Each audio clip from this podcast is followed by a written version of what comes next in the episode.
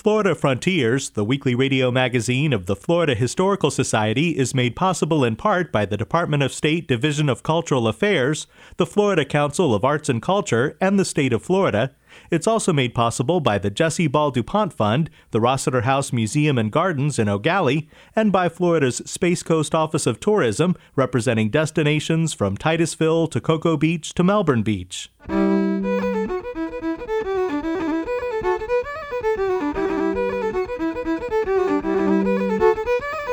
This is Florida Frontiers, the weekly radio magazine of the Florida Historical Society, on the web at myfloridahistory.org. I'm Ben Brotemarkle, and coming up on the program, we'll remember Juanita Evangeline Moore, daughter of slain civil rights activists Harry T. and Harriet V. Moore. The announcement was made by my uncle at the train station that the house had been bombed, my dad was dead, and my mother was in the hospital. 55 years before the Pilgrims landed at Plymouth Rock, the real first Thanksgiving was held in Florida. There are actually only two written narratives of the account that, that survive today. It's believed that uh, Menendez might have a written narrative that survived for at least a few decades, but it, it's lost now. We don't know where it is. And we'll discuss sheet music of songs about Florida. All that ahead on Florida Frontiers. It seems I hear Harry Moore from the earth, his voice still cries. No bomb can kill the dreams I hold, for freedom never dies. Freedom never dies, I say. Freedom never dies.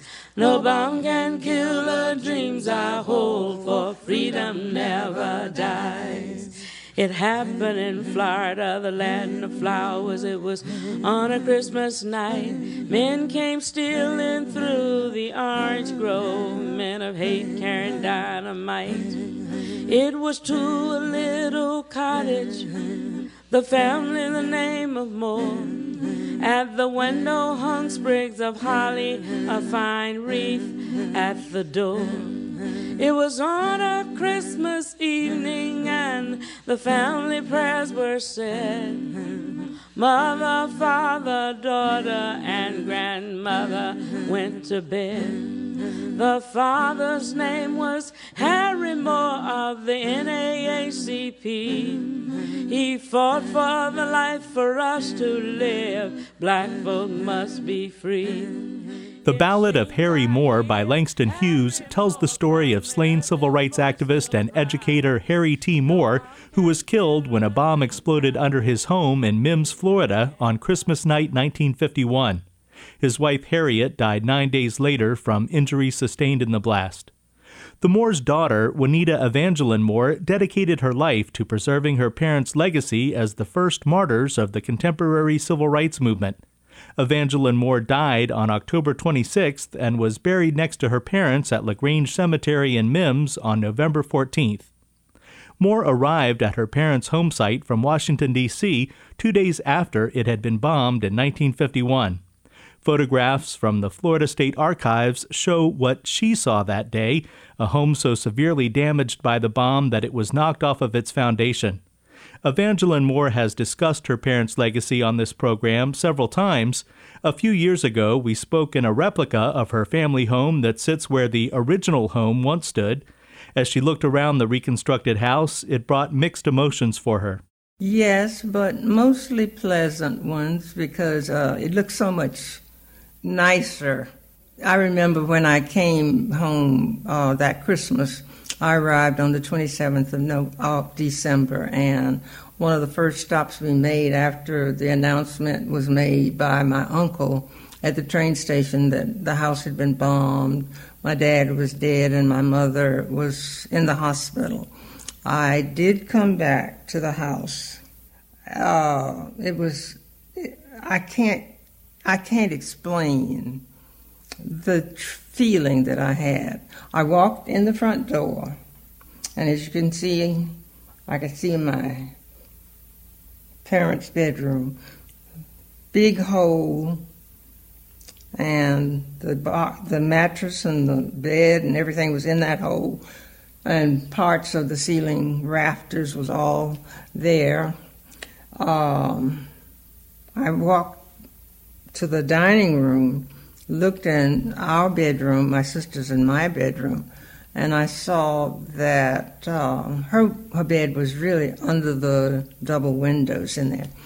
Um, it was filled with just finely slivered glass, and I knew at that moment that had I been home, she would have been dead also. So I, I couldn't go any further. So to come back and see it looking very much like the house was, it's very comforting. After seeing her family home nearly destroyed, Evangeline Moore never returned. There are photographs of Evangeline Moore as a young girl in and around her family home, sitting on the front porch and at the dining room table. Now that the replica of her family home is complete, she says it allows her to focus on pleasant memories. I don't know really how to explain, but there was so much love and and and just just a house full of love. And of course, I helped my dad a lot with the work that he was doing with the NAACP and the Progressive Voters League. My sister was an avid reader, and she took very little part in any of the work that Dad was doing. She she was always in a corner somewhere reading a book. Uh, but the the the love between my sister and me was something that was very, very unusual, even though we were very different in nature. Um, and my mother, I mean, she was she was an absolute angel, and I, I can just remember the the love and the warmth that surrounded me while I was here. And my, my parents were very affectionate, both to my sister and me and to themselves, because I remember oftentimes just we were walking through the house and I, I could actually see my parents in any room in the house and they would be embracing. And I thought that's something that doesn't happen too often. But it has it has gone with me throughout my lifetime. I was never fortunate to have that type of relationship, but I remembered the the love and warmth that I felt in this house and the caring that um, coming back and seeing it very much like it was is is a tremendous tremendous uh, joy and a comfort to me. An antique typewriter sits on a small table next to where Evangeline Moore and I spoke. Harry T. Moore was a prolific letter writer, calling for investigations into lynchings in Florida and working for the NAACP. While he traveled around the state registering African Americans to vote and encouraging membership in the NAACP, he did his writing from his home in Mims. Evangeline Moore says she didn't realize the significance of his work at the time. No, I didn't. He was just to me he was just daddy. And i knew i mean i knew that he was doing some work but i didn't rem- recognize the the tremendous effect that it was having on citizens of america until after he was dead and i was, you know, after actually after Ben Green wrote his book, it was only then that I realized the magnitude of the work that my dad had done. Although I helped him because I can remember running off sample ballots on the ditto machine and addressing envelopes and licking envelopes and licking stamps, and of course, always trailing behind my dad when he would go to the post office to mail them. I knew he was doing something that was very important, but um, I just didn't at that time realize exactly the magnitude of what he was doing. The Harry T. and Harriet V. Moore Cultural Complex includes a civil rights museum as well as the Moore family home replica. Most recently, the Moore Center unveiled a meditation garden, reflecting pool, and gazebo. Water flows over quotes from Harry T. Moore and Martin Luther King Jr.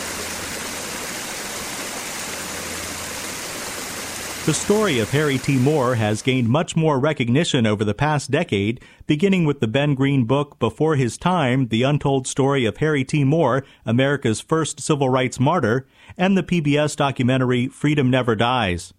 Annual recognitions include a memorial at the Moore grave site and the Moore Heritage Festival of the Arts and Humanities. Although all this is a step in the right direction, Evangeline Moore says her parents still don't get the recognition they deserve. They deserve a whole lot more. They really do. It, he, he has not really been given the recognition that he should have, particularly here in the United States.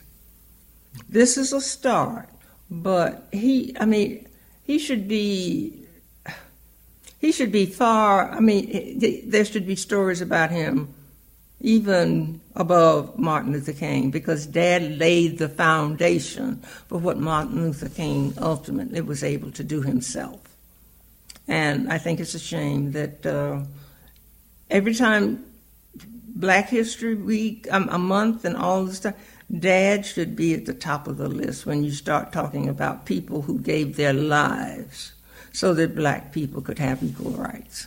While there is still much to be done, Bill Gary of the North Brevard NAACP says awareness about the Moores is growing. There has uh, been um, quite a bit of progress along those lines here uh, in recent years. Uh, uh one of the things that I think um, is going to help us tremendously um, is uh, we happen to have an opportunity to meet with Dr. Lonnie Bunch, who is director of the National African American Museum of History and Culture in Washington, D.C., at the Smithsonian.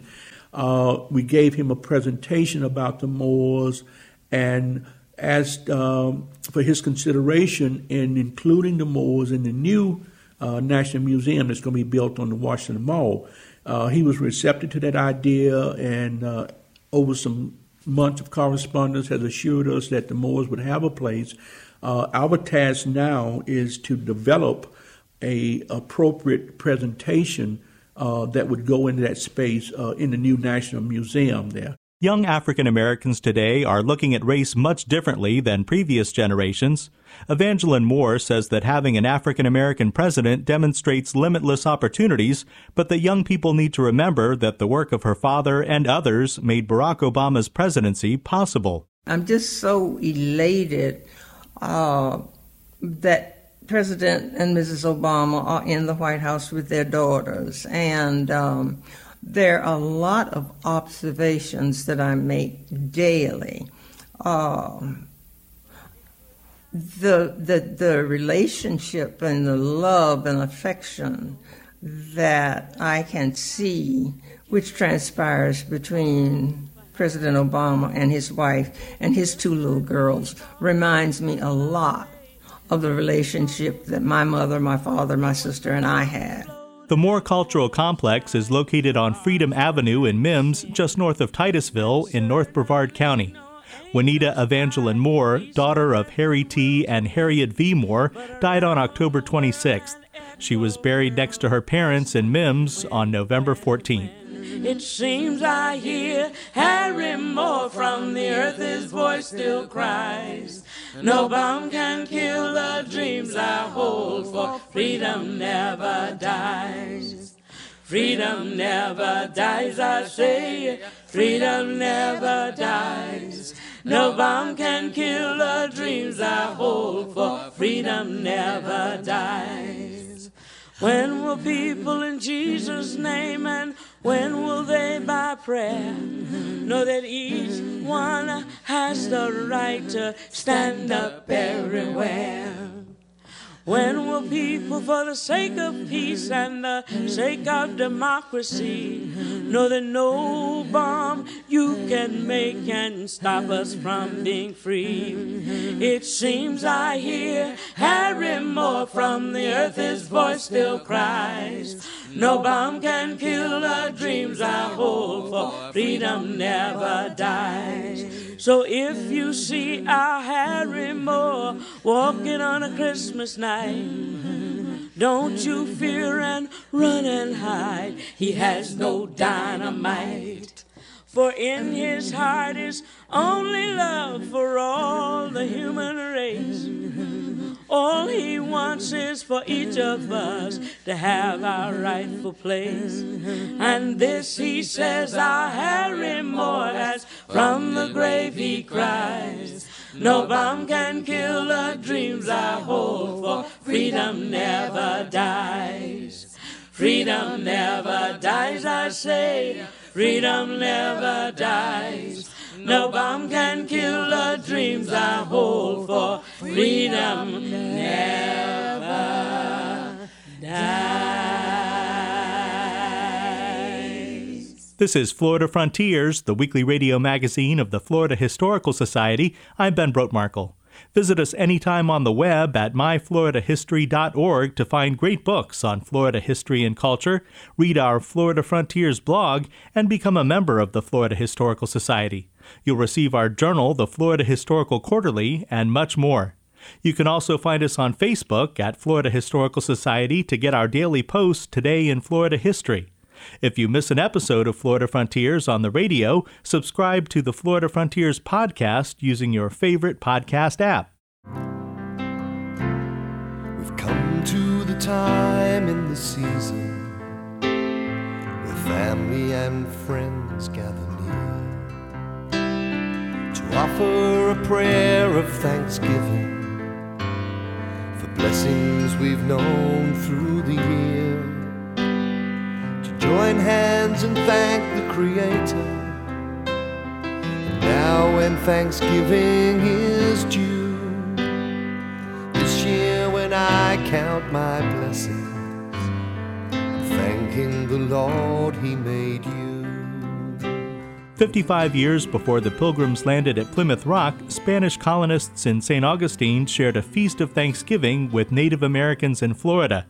Joining us now is Ben DiBiase, Director of Educational Resources for the Florida Historical Society and archivist at the Library of Florida History in Cocoa. Ben, you have some rare books here that indicate that the real first Thanksgiving took place right here in Florida. Yeah, it's really an interesting uh, point in, in the history of the Spanish presence in Florida. And most people who are interested in Florida history and, and scholars are familiar with the 1565 Spanish expedition of uh, Pedro Menendez de Aviles when he established uh, St. Augustine.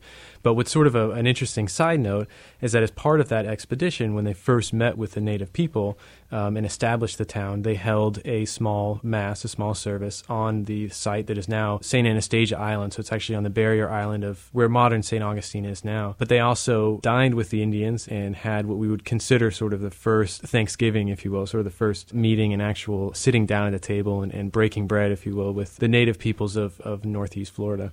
Now, one of the sources you have for this uh, real first Thanksgiving is from uh, historian Michael Gannon. Yeah, that's right. And, and Dr. Gannon has, for decades, really been the, the preeminent scholar uh, on not only the Catholic presence in, in Florida, but also the early colonial presence. And uh, he published a book in the 1960s entitled uh, "Cross in the Sand," which is still it's actually still in print today, and it's one of the best sources for the uh, the history of the Catholic and Spanish presence in Florida. But he uh, actually went through a lot of the original um, original accounts and pieced together what this first Thanksgiving dinner would have actually looked like, and he used a couple of sources. Uh, that we know of, there are actually only two written narratives of the of the account that, that survive today. It's it's believed that uh, Menendez might have uh, a written narrative that that uh, survived for at least a few decades, but it, it's lost now. We don't know where it is. But one of those accounts was from the uh, priest who was on the expedition, Father Francisco uh, Lopez. Who there's actually a statue of him up in, in St. Augustine now. Um, the other gentleman was a doctor, Dr. Gonzalo Solis de Meras, and he was actually Pedro Menendez's brother-in-law and he was the official recorder of the of the expedition. And it's interesting because both men picked up different aspects of the of the meeting. For instance, Father Francisco Lopez obviously officiated the, the ceremony, and he talks about the Indians mimicking the, the, Spanish. You know, when they were bowing down in front of the cross, and according to his account, it seemed like the Indians were, were intrigued and interested, but weren't really sure what was going on. Uh, but in the Solis de Meras account, he actually talks about uh, Menendez uh, feeding and dining with the Indians, and then uh, after the mass was said, they dined, and then Menendez sort of went on his way, and, and they went about continuing to build the fort at St. Augustine.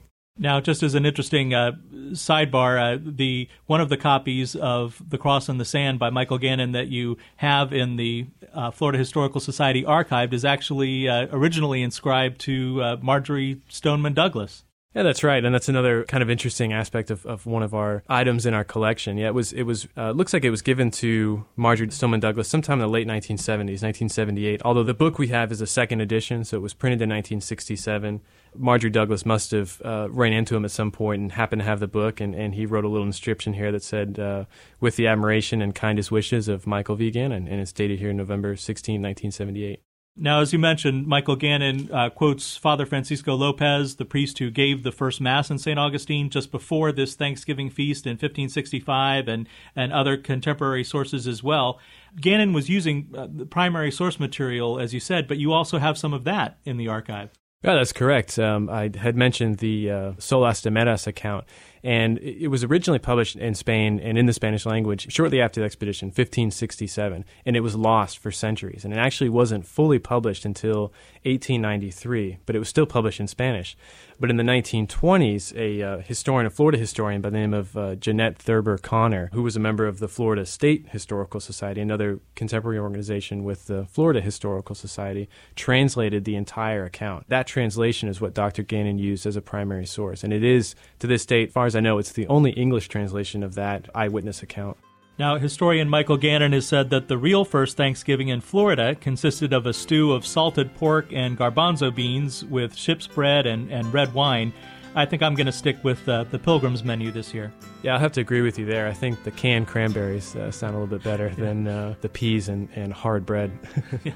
All right, thanks, Ben. Thank you. Ben DiBiase is Director of Educational Resources for the Florida Historical Society and archivist at the Library of Florida History in Cocoa. And I'll go on my way. Grateful for all of the years. Thank you for all that you gave me. For teaching me what love can do. Thanksgiving Day for the rest of my life. Thanking the Lord He made you. Thanksgiving Day for the rest of my life. Thanking the Lord He made you.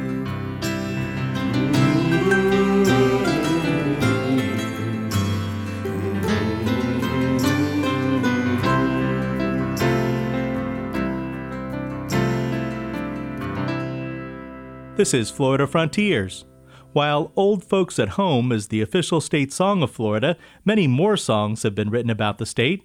Robert Cassanello from robertcassanello.com talks with a man who collects Florida sheet music. You know, music has, has never really been a prime tool for scholarship, and, and that's a shame because, uh, at least prior to radio, uh, music, and sheet music in particular, was one of the most effective communications devices that um, existed, especially in the 1800s. That was Danny Crew talking about the impact of music on history. Mr. Crew is the creator of the Florida Sheet Music Project, which can be found at floridasheetmusic.com. He's amassed a huge collection of sheet music and is digitizing sheet music about Florida or sheet music authored by Florida musicians. Here, Mr. Crew tells us how he got interested in this project. My real collection is in, in political sheet music. Um, I have the nation's largest collection of political sheet music and have published four books on it. As a side collection, about oh, 40 years ago, I guess, I started collecting Florida music. Uh, Florida's been my home for forever, and I went to high school here and college and all that. So, and I was always fascinated by by the history of Florida. It's it's so unique. And then in the 90s, the internet came along and opened up a tremendously wide venue for searching for music uh, worldwide. Um, and in the 20 years since then, I've my new collection is, almost 8,000 pieces of Florida sheet music. It's really it's really been been a huge um, boon to the to the um, search business is to being able to to look worldwide for these items. Mr. Crew explains why songs about states and locations became so popular. Early in the in the 20th century, you could go down to your local music store or to a music publisher. If you had a tune, for example, they would have composers in residence that would write songs for you. A lot of these things are self-published. A lot of them are Tin Pan Alley. Every topic was covered. It didn't matter what it was.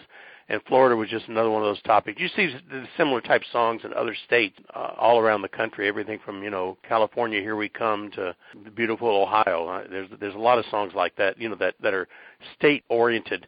Um, you know the idea was to sell them to people who you know had those memories and and enhance those memories. Here, Mr. Crew points to some notable musicians to tell us that we should not be surprised that there have been so many songs to originate out of the state of Florida. And I was absolutely amazed by people who are native Floridians that have had written music, and and you know most of these names have have long been lost to history, and people don't don't know them that well um, until you until you mention some of the songs that were written. For example, the the Black National Anthem, "Lift Every Voice and Sing," was written by a Floridian. "Strangers in the Night," Frank Sinatra's big hit, was written by a Floridian you know, there's just it it goes on and on and on uh, that the, the Florida has produced such this wealth of of talent that most people don't know about. Mr. Crew tells us about familiar themes and places that keep popping up in Florida songs the idea of living in paradise is, is one of the themes that you see consistently. Everything from things like Moon Over Miami, which was written in the 30s, to songs even back in the 1800s about the Swanee River. You know, the Swanee River, I think, is one of the, the big, probably the biggest theme in Florida music. I, I have over 1,200 different editions of just of songs about the Swanee River. It became more than just about the Swanee River. It, it almost substituted for the South itself. Of course, like most enterprises based in Florida, the songs about sunshine, good times, and cool ocean breezes was just the latest in a long history of developers trying to draw people to Florida. Mr. Crew explains. I think it's kind of interesting to see how some of the music was was actually uh, written and promoted for real estate developers, which is kind of like the, you know, the signature of Florida, at least since the 1920s. That these companies would put out these songs, and you could actually, some of them you could actually fold over and mail to people up north, and, and to try to get them to come down here and buy in these developments. I, I thought that was an interesting and kind of a unique thing that I've not really seen other places around the country. It's kind of unique to Florida's music most of it's pretty hackneyed music. The music itself is is is generally of little value, but the lyrics are interesting because this attitude and, and this vision of Florida as as a paradise and and a place where you'd want to come and live. That was Danny Crew, and I'm Robert Cassanello with Florida Frontiers. You've been listening to Florida Frontiers, the weekly radio magazine of the Florida Historical Society.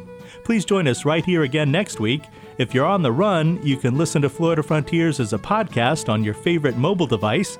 Just subscribe to Florida Frontiers through your favorite podcast app. You can also catch us online anytime at myfloridahistory.org. Production assistance for Florida Frontiers comes from Ben DiBiase and Robert Cassanello. The program is edited by John White. Have a great week. I'm Ben Brotemarkle.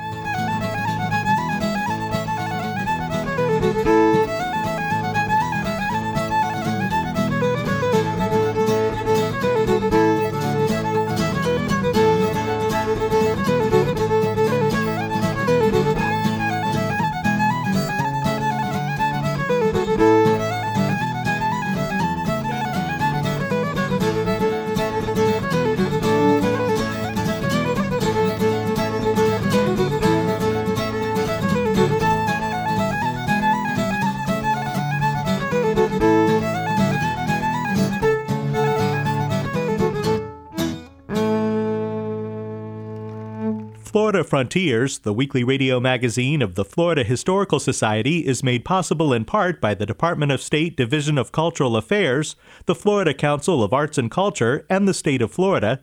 It's also made possible by the Jesse Ball DuPont Fund, the Rossetter House Museum and Gardens in Gallie, and by Florida's Space Coast Office of Tourism, representing destinations from Titusville to Cocoa Beach to Melbourne Beach.